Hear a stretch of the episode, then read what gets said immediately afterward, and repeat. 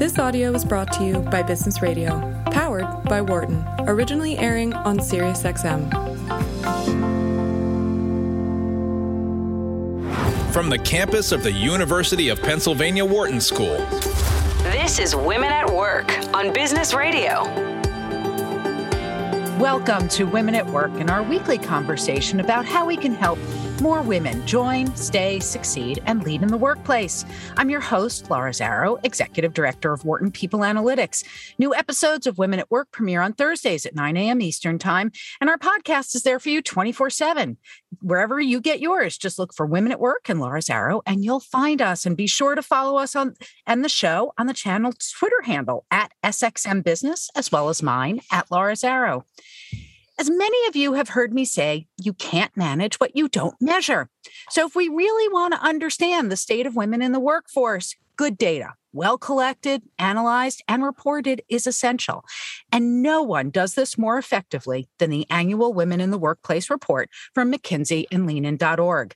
Now, in its seventh year, it's the largest annual benchmark on women's progress in corporate America.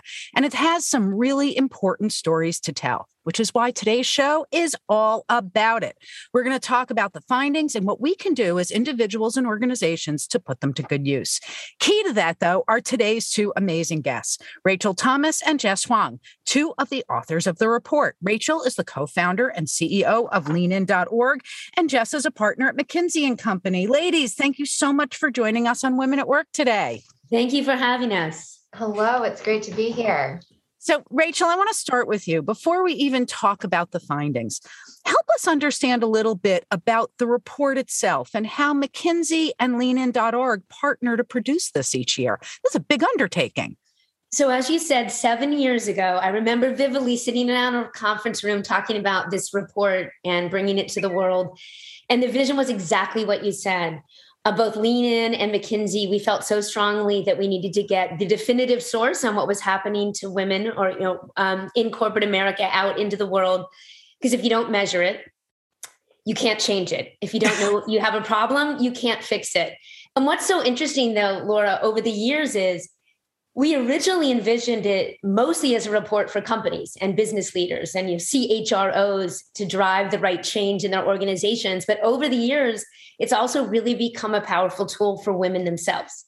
Mm-hmm. Because we hear over and over again, they feel validated by the data, particularly big data, right? When it's your personal experience and you think it's just you, and all of a sudden the definitive report comes out on the experiences of women and you see yourself in the pages, that's really powerful. And then the other thing is now they are sending it um, kind of virtually underlined. I tease like they are sending it to their managers um, and using it as a way to signal what they think needs to be changed on their team without having to walk into the office and do it themselves.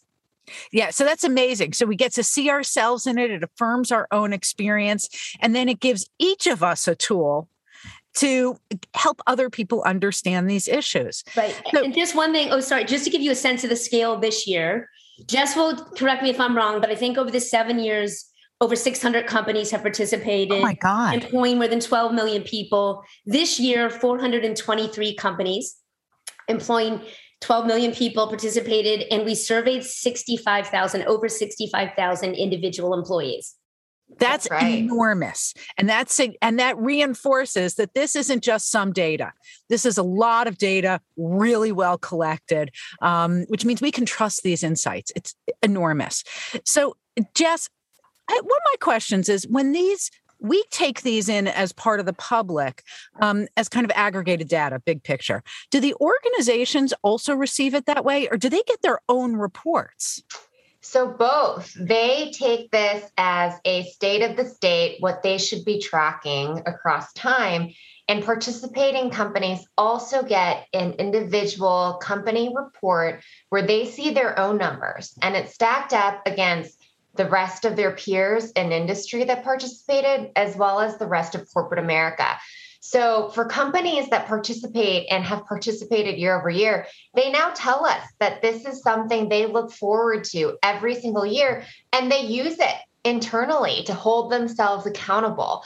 Um, and it's sort of, you know, a really great opportunity for them to see how they stack up against others, both you know, in representation across the pipeline, as well as what programs and policies they have in place versus others in their industry. And they really use it to inform their decisions for the next year it's so exciting to hear because when I think about when I actually first grasped this concept that you can't manage what you don't measure, um, it was actually when I went to Weight Watchers and I got on a scale and there were other people looking at that scale, and it can be really frightening.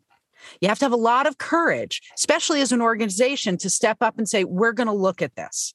Um, and I'm so glad to hear that, that that framing of these organizations look forward to getting it. How do you help the new organizations that come on each year get ready for this?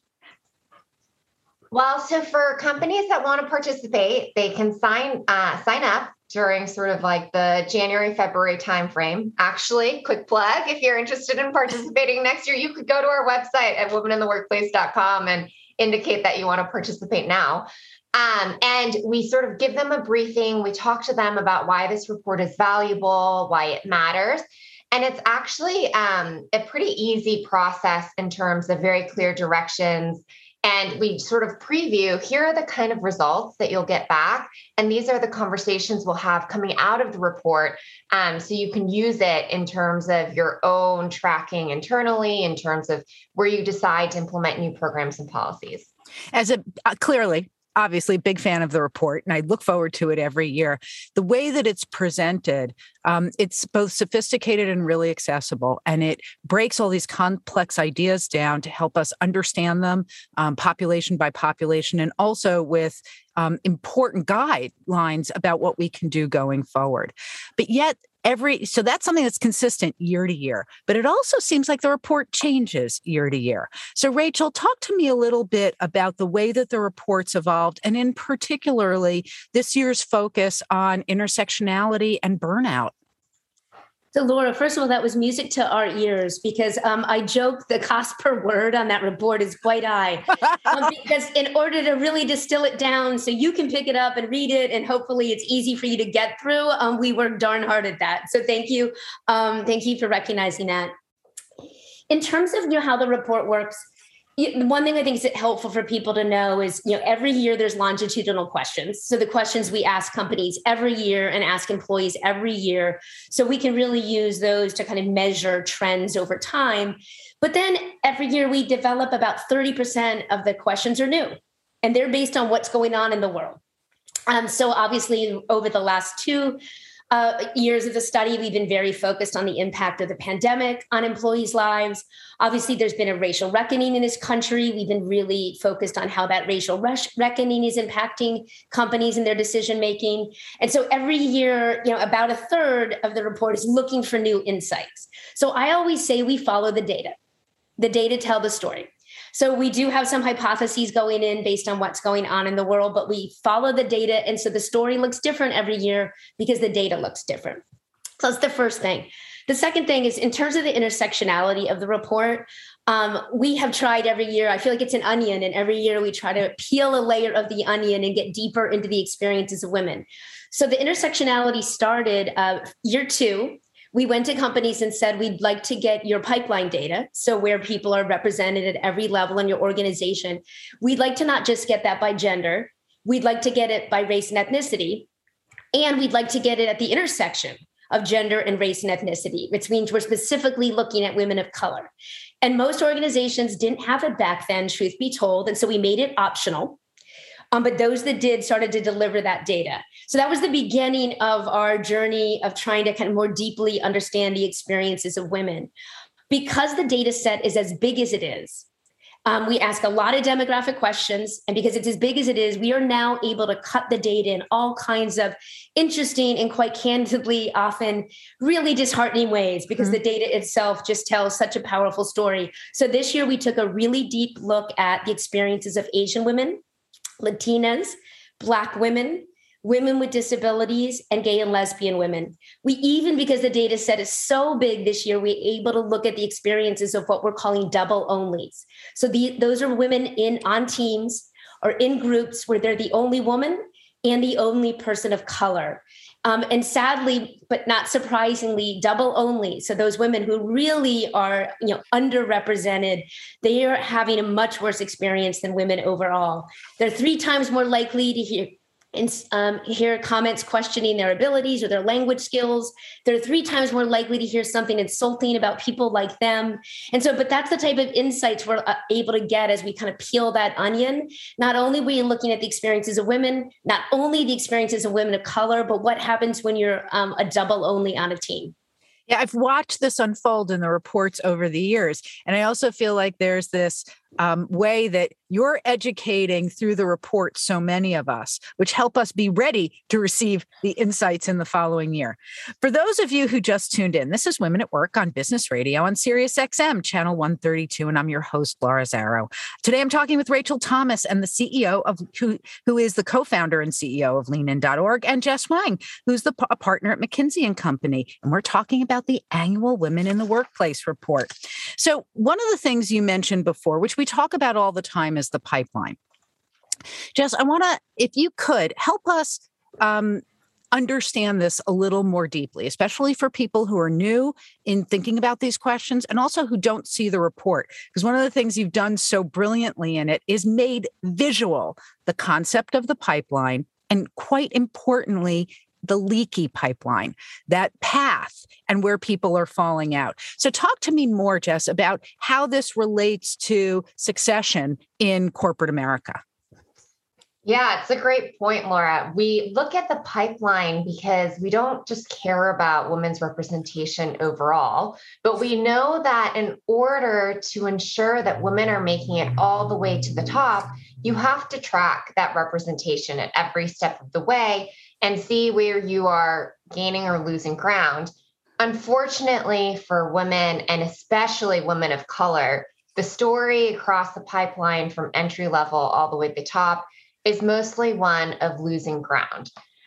That said, this is something like Rachel mentioned, we're so excited that we get to track year over year so we can see where corporate America is or is not making progress.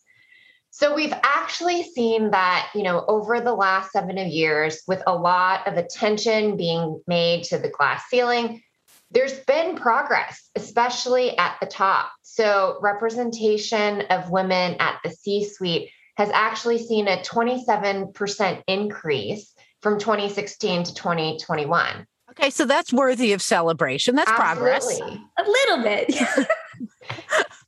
yeah, it is progress. No, not enough. Not enough. progress. Not enough. And what I think Rachel and I would say is definitely not sustainable given the warning signs we're seeing in earlier stages of the pipeline. The biggest warning sign that we've consistently seen in our data is something we call the broken rung. And the broken rung is that first promotion from entry level to manager. And we've consistently tracked this and we haven't seen a ton of improvement. So for every 100 men that are promoted at this stage, only 89 white women are promoted and 86 black women are promoted. And so it's 86 women overall for every 100 men from entry level to first step to manager. And if we think about what you were saying, Laura, in terms of like the leaky pipeline, this is a huge leak. If right. you don't progress women to the, you know, middle stages of the pipeline, you're never going to progress them to the top, no matter how much you double down on the so-called glass ceiling.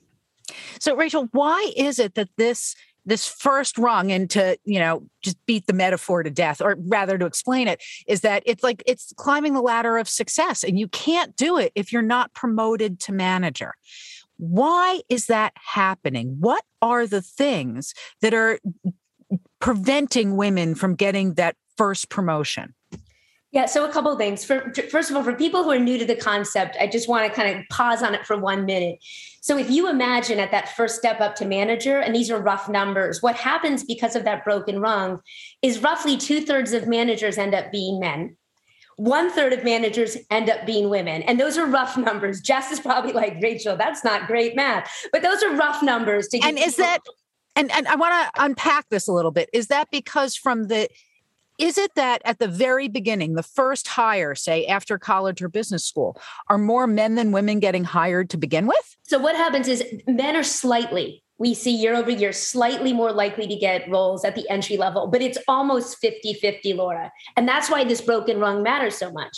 If you come in and you're almost 50 50, equally re- represented, and then something happens at that step up to manager, and it's mostly in promotion rates. Mm-hmm. Um, so then you end up, as I said, with most, uh, you know, the majority of managers being men, um, women much less represented. And then when you go to hire for director, you have fewer women to hire, your, your and so on, and so smaller. on, and so on. Exactly.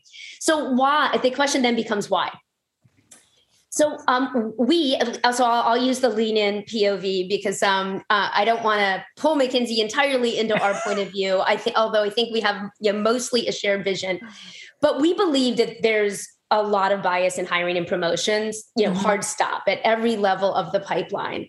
Um, in fact, if you think about it, the fact that there's a broken rung is one of the most, like, I think, strongest um, arguments that there actually is a lot of bias in the system. Because to your point, Laura, these are companies that just hired these brand new, usually recent grads into their organization and effectively said, You all belong here. We think you're pretty equally qualified. Welcome. And right. then something happens at that first step up to manager where men are much more likely to be promoted. So, you know, I look at all the research, you know, 30, you know, 30 years of social science research, and we know that we tend to more naturally associate men with leadership than we do women. We tend to give men kind of more credit for their potential, what we think they might do, than we do for women because of that kind of deep seated stereotype that men are better leaders. So I think that is some of it. It's so pervasive.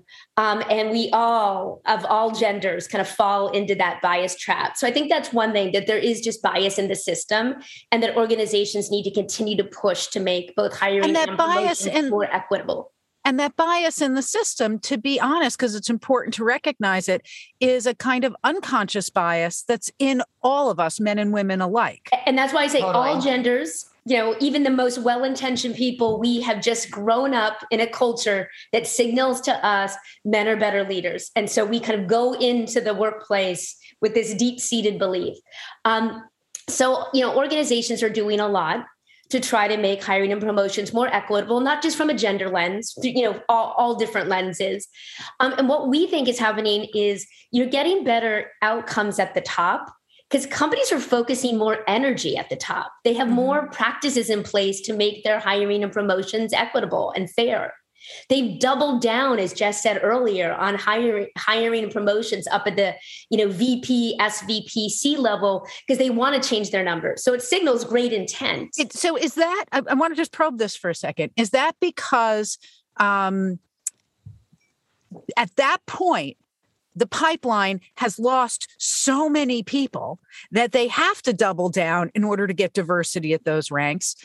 Or and is it that um, there's a recognition that culture is set from the top. So I think it's a it's a three way and right. So I think the first is they don't have the numbers they need anymore, right? So they need to kind of work hard to get more women into those senior, senior leadership positions. Two, we know that even a couple, the addition of a couple key woman leaders in senior leadership can make a huge difference in an difference in an mm-hmm. organization, which is why we don't take those gains, that progress lightly. Um, and then third, I think it's little. It, that's where most organizations the scrutiny is. Who's in your C-suite? Who's at your SVP level? So I think that there's a, a brighter light on the top of your pipeline, and that's why organizations often focus energy there. But the good news is where companies are focusing their energy up at those senior levels, they are getting better results because they have more practices in place to make those processes equitable. So, Jess, this sounds like some of this is optics, but some of this is, has also got to be that these women in these leadership roles are leading differently. Does the data show any of that? It does. And I think Rachel hinted at this when she said, we know that there is a big difference if you can get a woman senior leader into your organization. And we've seen like hints of this in our data every single year. This year, this really jumped out at us the outsized impact that senior leader women are having on their organizations. And in particular, we saw it in two main areas. The first is the way senior women leaders are setting the standard for people leadership. So, interestingly, we asked both leaders as well as you know all employees um, what managers at their company and leaders at their company were doing. And when you talk to employees or when you survey employees with women managers versus surveying employees with men managers, employees with women managers tell us that women senior leaders are doing more to help them do things like navigate their work life balance, manage workloads and priorities, provide emotional support. So we're hearing that women senior leaders are just doing more in terms of people leadership and helping manage employee well being. The other thing we're actually seeing is that women senior leaders are doing a lot more in terms of informal diversity, equity, and inclusion work. And so, even when it is not central to their job, women senior leaders are doing two times as much as their male peers. So, we know there are fewer of them than their male peers, and they're doing so much more. And so, that shows up in the way they are allies to women of color that shows up in the way that they sponsor other women and women of color. And so if you look at the impact that these women senior leaders are having on employee well-being, on D and I for an organization more broadly, it's definitely outsized compared to their male peers. Without a doubt. By the way, for those of you who just tuned in, this is Women at Work on Business Radio on Sirius XM, channel 132. I'm Laura Zarrow, and I'm talking with Rachel Thomas, co-founder and CEO of LeanIn.org, and Jess Huang, partner at McKinsey and Company. And we're talking about the Women in the Workplace report, my annual treat. Um, so one of the things that this is saying to me is aside like not only are women leaders doing the things that we don't normally attribute with kind of org strategy. It sounds like it's very kind of a personal way of leading, of bringing attention to individual needs and experiences.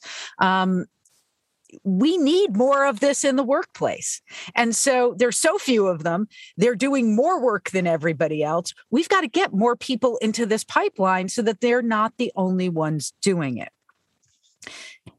In this process, though, and actually, I want to question something I just said. So, when you describe these things, helping take care of well being, um, recognizing work life balance and integration, because I don't think there's any such thing as balance, how much of that is one to one with their direct reports and a trickle down through the organization because they set a tone and model practices. And how much of that is that they are shaping and investing in those policies writ large across the organization? So, Laura, the answer is both. Um, we know they're showing up day to day as stronger people managers. And that isn't just to your point, that's not just checking in on your well being and seeing how you're doing. That's actually digging in with you and helping you manage workflow and kind of work productively. So it goes beyond um, just asking about well being. And then we also know that they're showing up as DE and I leaders outside the scope of their day to day job. And so, what does that look like? We know they're more likely to actively recruit candidates from traditionally underrepresented groups. We know they're more likely to participate in or run ERGs. We know they're more likely to do things like host events and bring speakers, outside speakers in with expertise that helps companies, you know, advance their diversity, equity, and inclusion efforts. So they're doing real work. And the one thing I do want to pause on is I think this is work that maybe 10 years ago or 20 years ago, we might have you know pushed off as nice to have work but i think one of the things we know for sure is this is now must have work Right, this, this is, is essential. Yeah, this is essential. This is about the well-being of your employees during a global pandemic and how will they fare. This is about diversity, equity, and inclusion. And there's lots of research that shows if you have a diverse and an inclusive workplace, you get better results like your thinking is better your work product is better. So these are like these are um, this is work that really affects your bottom line as an organization.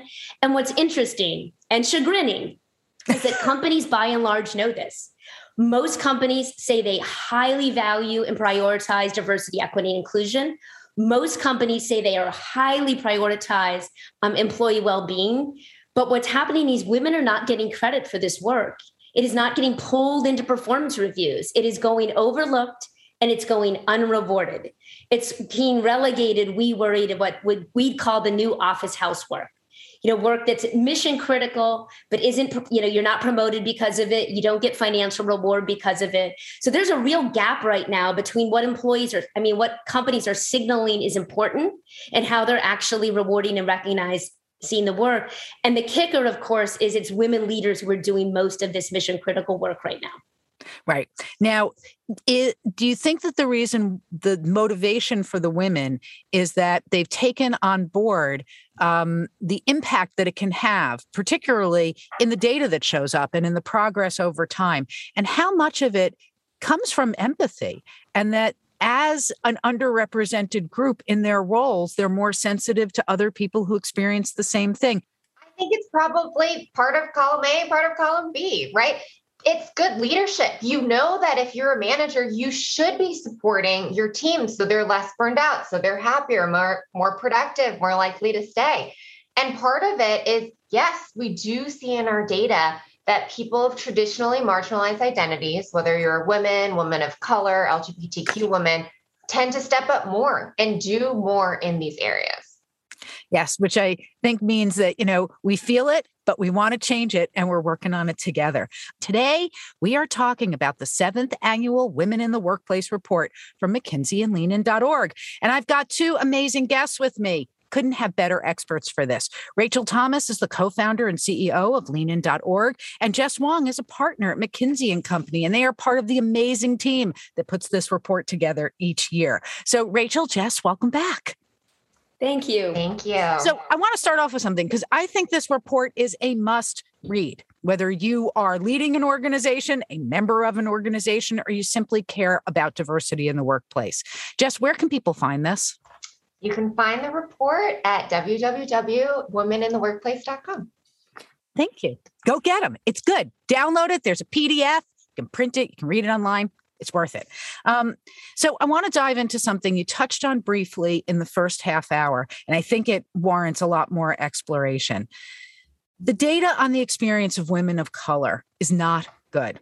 It's really showing no progress in some cases, backtracking in others, um, despite how much messaging there has been on DE and I being a priority. Um, you know, there's this difference between performative DE&I and actual efforts at making change. Um, what's going on? Why is this the case? Yeah, so um, I'll jump in, and I know Jess will have some great insights on this as well. So, first of all, for your listeners, just kind of painting a picture, um, as you said, despite uh, height, heightened emphasis on racial equity, most companies, I think 93% said they last year they were taking action to advance racial equity in their organizations. DE&I is obviously, you know, a, a huge focus for organizations. We know that the experiences of women of color are not getting better. So we know that compared to a couple of years ago, women of color face this similar types and frequencies of microaggressions. So for people listening who don't know what microaggressions, these are, you know, I almost hate to call them everyday slights because I think they can be pretty powerful and, and pretty damaging, but they happen typically every day on a reoccurring basis in the workplace. And can I give an example of one that yes, I actually committed? So this is like I'm owning this. I'm ashamed of it, but I feel like if we don't describe it, how are we going to learn from it? Um, we had had a speaker at a conference, and I was a black woman entrepreneur, and I was convinced I had met her before, and I hadn't. And let's just say I did not bring any grace or humility to this conversation. And at the time, now this was a few years ago, but still not recognizing in my kind of casual confusion, as I thought, just how hurtful and insulting that was. I'm not the only one who does these kinds of things, right? I have to own it. I got to learn from it, but it's not good. Yep. If, if you could see, we're, we're nodding in affirmation. So, first of all, you know, we're all on a journey. We're all learning when it comes to microaggressions and other types of bias. Um, and the first step is taking it in, internalizing. If you can, apologizing in the moment. But if not, learning from it and moving forward and sharing it with others. So, some other examples of microaggressions, just for people listening, um, that would be, you know, speaking over someone or interrupting them in a meeting. Uh, that's a very common microaggression that women of all identities experience. One that you mentioned is being mistaken for someone else, someone, um, you know, forgetting your name or mispronouncing your name, um, uh, surprise at your language skills or other abilities, um, having your competence challenged. Oh, by the way, having your competence challenged even in an area of expertise. So this might be a woman lawyer who gets her competence challenged, uh, you know, in terms of her legal skills or legal abilities. Uh, so th- these are the types of, and that's what I say. On one hand, they're every day because they they commonly happen in the workplace, but on the other hand, they can really pack a, real punch depending on the context of them um, absolutely. So we know that um, women of color have always been more likely to experience microaggressions particularly very demeaning and othering microaggressions like hearing surprise at your abilities hearing something that's um, you know belittling about people like you. So someone you know with, with people with your identity. Um, they're very commonly on the receiving end of these types of microaggressions. So we looked and over the last two years it hasn't gotten any better. And so at a time when we're talking about racial equity and i think so many people are committed to driving change that's a real wake-up call. The second thing that we saw is so last year when we asked employees if they considered themselves to be allies to women of color 60% of employees last year did, said they were allies. Not really taking the action of allies, but 60% identified as allies. This year, 77% of white employees identify as allies, but they're no more likely to take action. So only How- about a third of employees are speaking up um, on behalf of racial equity only about 10% of employees are mentoring or sponsoring a woman of color. So there's this big gap between intent to be an ally and action. And what I thought was so telling is intent is up. More people are saying they're allies or see themselves as allies, but they're no more likely to take the action of allyship. So, so then the question becomes why? How much of that is, and Jess, I don't know if you're seeing this too day to day, but how much of that is aspirational. We sincerely want to be allies, if I can speak on behalf of white women who are doing this all over the place. Um, and how much of it is that we don't know how, and we haven't brought that self awareness to our own behavior yet? How do we, and then if that's the case, how do we, because everybody's nodding as I'm saying this, um, just how do we get there? I think you're spot on. That's why we're all nodding. um, but this allyship gap is especially concerning, but it's also in some ways gives me hope because to your point, the intent is there. People want to be allies, but we're seeing a real gap in people not knowing how to be allies or maybe misunderstanding what might be a really effective ally, you know, allyship action. And so Rachel mentioned sort of this gap between people considering themselves to be allies versus acting. We saw another gap in terms of what white employees said they thought were the most effective allyship actions versus what women of color told us was most effective. And so for, you know, white employees, they said things like working to confront discrimination if you see it, or uh, publicly acknowledging something that they see a woman of color do. So things that we might describe as, you know, a little bit more reactive. Mm-hmm. Versus women of color, the number one most effective allyship action they said an ally could take was to advocate for them for a new opportunity something that's very proactive. So this is this is important and i want to seize on this and underscore this. I like this way of thinking about reactive and proactive. So is it might another way of framing it be there are those moments when we witness something that is clearly unconscionable and we react to it in that moment. That's different than when we're in the driver's seat. Nothing's occurred. We're actually making it happen ourselves. And do we go out of, bring the consciousness to it and the purpose to it to go out of our way to try and say, advance an employee of color? Exactly. Advocate for that opportunity. Go out of your way to mentor or to sponsor a woman of color because that's what we're hearing from women of color that you know could be a really powerful action the other thing I want to um, call out is Laura, you mentioned reacting to something that's really egregious that you see. allies can also react to what Rachel was just describing as the microaggressions, because those are the things that really add up and you know they're pervasive. And so there are small things you could do when you see a woman in the meeting is being interrupted or someone is taking credit for something they said you can say oh actually i really wanted to hear what rachel was saying. Can we can we let her finish her thought? Or oh yes rachel just made that really amazing point. And those are things that allies can do day in and day out. And i think companies need to ensure that their employees are educated on this and know how they step up as allies for those of you who just tuned in, this is Women at Work on Business Radio on Sirius XM, channel 132. And I'm your host, Laura Zarrow. My guests today, these amazing women that you hear explaining all this complicated stuff to us, um, are Rachel Thomas and Jessica Huang. Um, both of you, I am so appreciating some of these nuances. And Jess, that you just caught me on something that I think is really important. I'm almost embarrassed. It's like that it shouldn't just be the unconscionable. Um, but Rachel, when I think about what that's like in day to day life.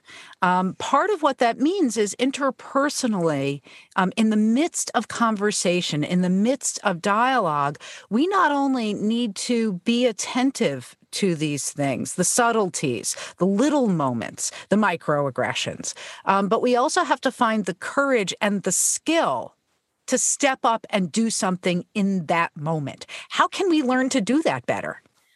Well, my team, I'd be remiss if I didn't say that leanin.org, we just spent the last year and a half developing a free allyship at work program to bring into organizations uh, that is built specifically for this. So it okay. teaches employees how to recognize our privilege because all of us have privilege as we move through the world, depending on different elements of our identity, and also to recognize our power in the workplace to bring about change. And Laura, to your point, we go into uh, personal allyship, right? So, how can I educate and build empathy and understanding that will help me navigate the workplace with more intentionality? We talk about interpersonal allyship. How can I show up for a coworker, as Jess described, in the moment? and kind of practice kind of micro allyship in the moment. And then how can I show up, particularly if I'm more senior in an organization, how can I show up and really drive structural allyship?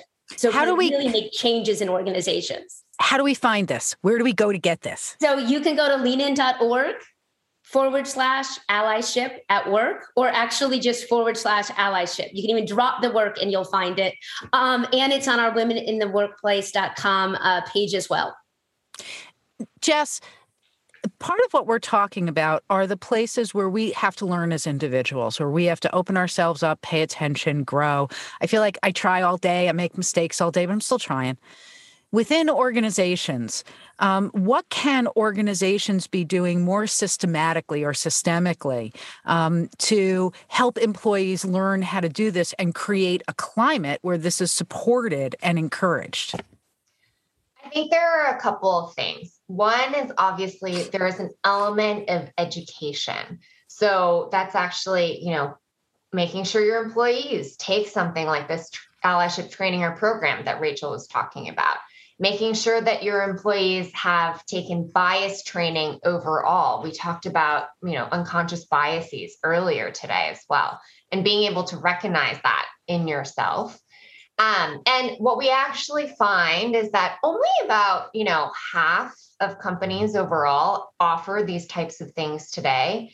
If you look at companies that have made a lot of progress over the last few years in women's representation and especially in representation of women of color. Um, over 90% of those companies are offering this training. So, you know, I think there's oh, something oh, to be said about this oh. education.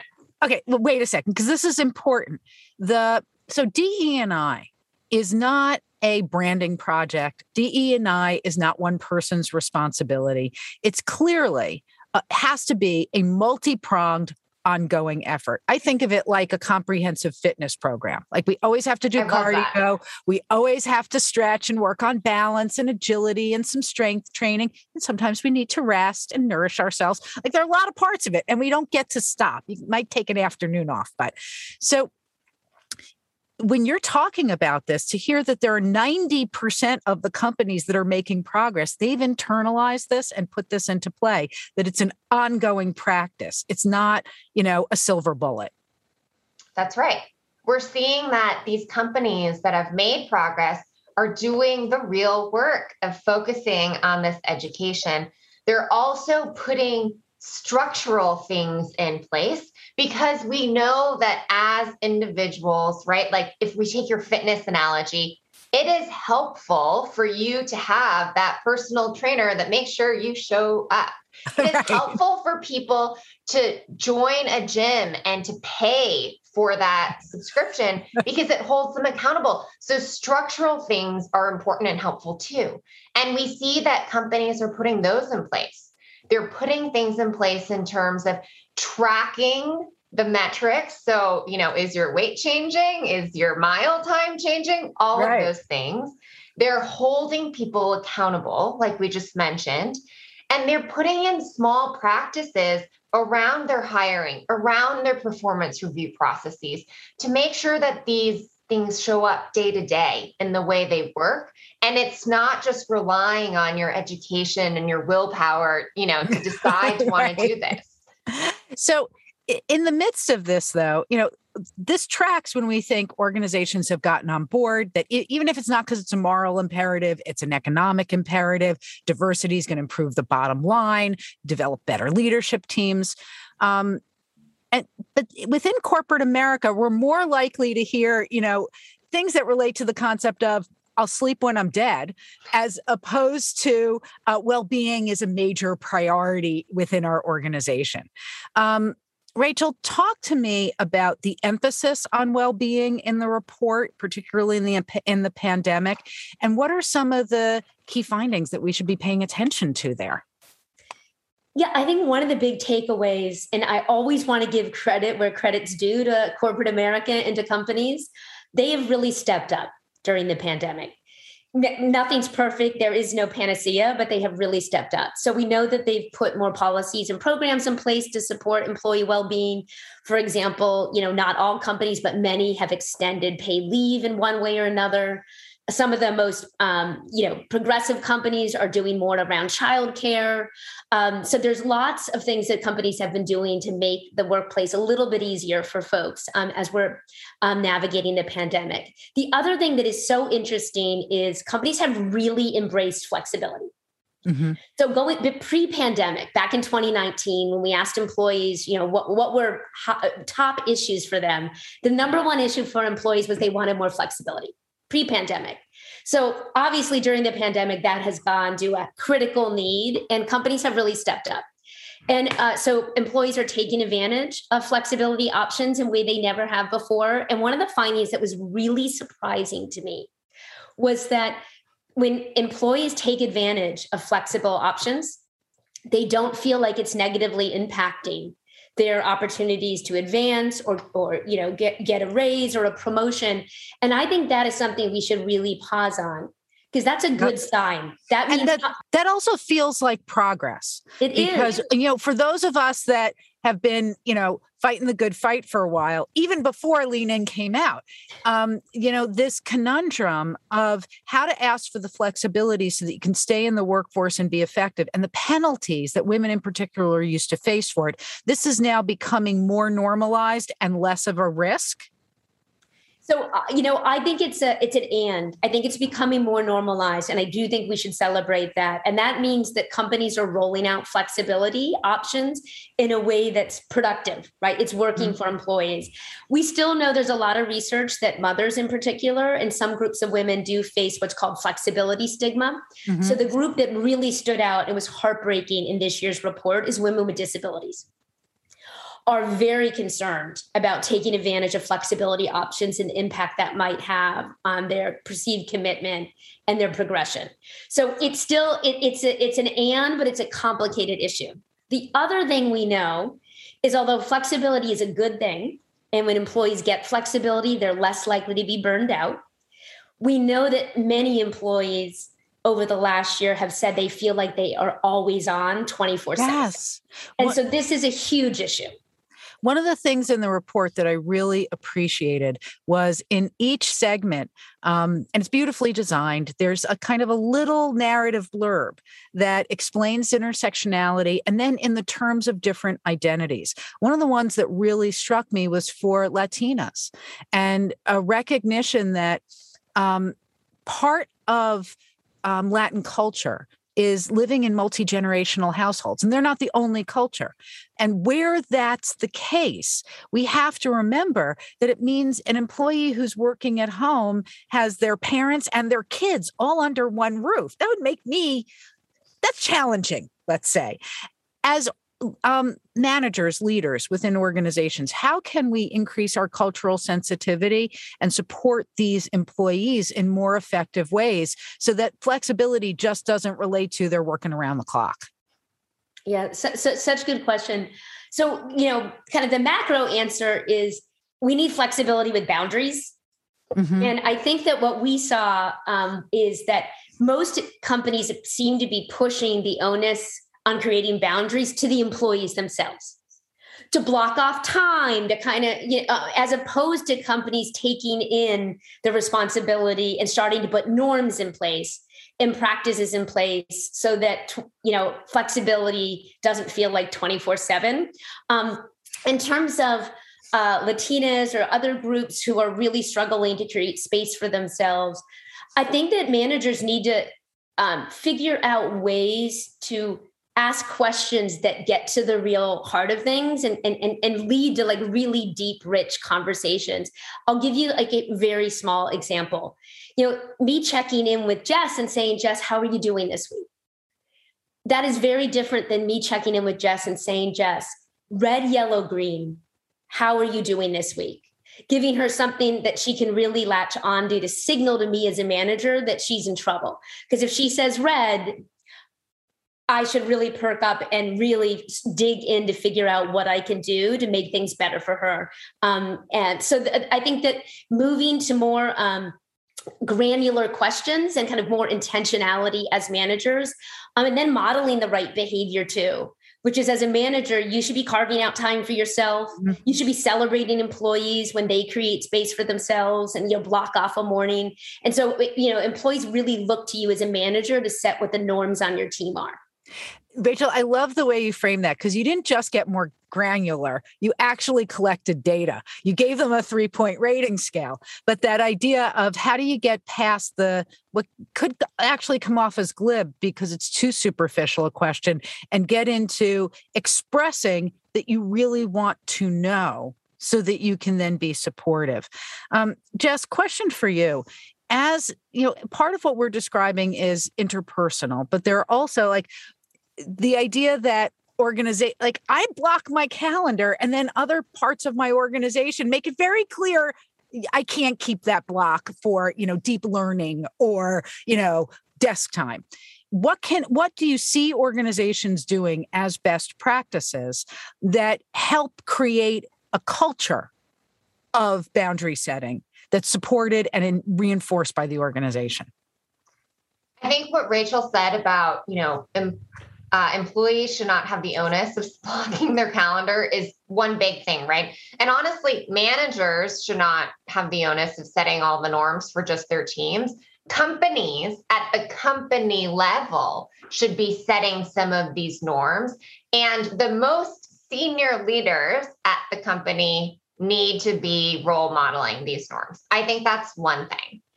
I think the second thing, and this actually circles back a little bit to where we started, which is, you know, when you start measuring something, suddenly you start seeing results. So let's take Rachel's example of data collecting even further. Companies should be tracking this for all of their employees, and they should be tracking the employee well being over time consistently to see if they're making progress here. And this likely will mean they need to make some real changes to the way they operate. It could show up in performance reviews and making sure you go through all of the criteria and there's nothing like FaceTime that's showing up, right? How much time are you spending, quote unquote, in the office? How quickly do you respond to an email or f- pick up a phone call? I think things like that historically we've celebrated during performance reviews, but does that really make sense? Is that tied? No, and it's kind of pernicious. It's like putting yeah. pressure on a level of responsiveness that doesn't necessarily equate with better work. Exactly. And then the last thing is we should be celebrating, rewarding, and recognizing the managers that are doing a good job of Amen. managing employee well-being. Why is that not something we've built into their performance reviews and that we're not, you know, why aren't we celebrating that and their leadership in those areas? Jess, way to bring it full circle. I'm trying. Absolutely. So it sounds to me like at the heart of all of this is baking these things into the systems of organizations and really bringing a level of empathy at an individual and an organizational level to how we work together. So there's clearly so much to learn from both of your organizations. Jess, if people want to find you, want to start working with McKinsey or get involved in the report, once again, where should they go? You can go to mckinsey.com. You can check out all of our diversity and inclusion reports under the Insights tab. And to sign up for the report, you can go to womenintheworkplace.com. Fantastic. And Rachel, how can we find you, resources that leanin.org are producing? Sure. So you can go to leanin.org and we have allyship at work, which I talked about. And we also have a great program called 50 Ways to Fight Bias. So, two programs really designed to change the culture of work. And they're free, but don't let that fool you. They were developed with huge brain trusts of experts over a year, year and a half each. They're world class programs, but you can download them and use them no matter what size your organization. Fantastic. Thank you, both of you, for the work you're doing and for joining us today. I am wildly grateful. Thank you, Laura. Thanks, Laura. And thank you all for joining us. If you have a question about anything you heard, email us at businessradio at SiriusXM.com. Follow us on Twitter at our handle at SXM Business and me at Laura Zarrow. Download our podcast wherever you get yours. Just search for Women at Work. Many thanks, as always, to my beloved producer, Patty Hall, our amazing sound engineer, Chris Tukes. I'm Laura Zarrow, and you've been listening to Women at Work on Sirius XM's Business Radio, powered by the Wharton School. Have a great week, everybody. For more guest interviews, check out our Wharton Business Radio Highlights podcast on iTunes and Google Play.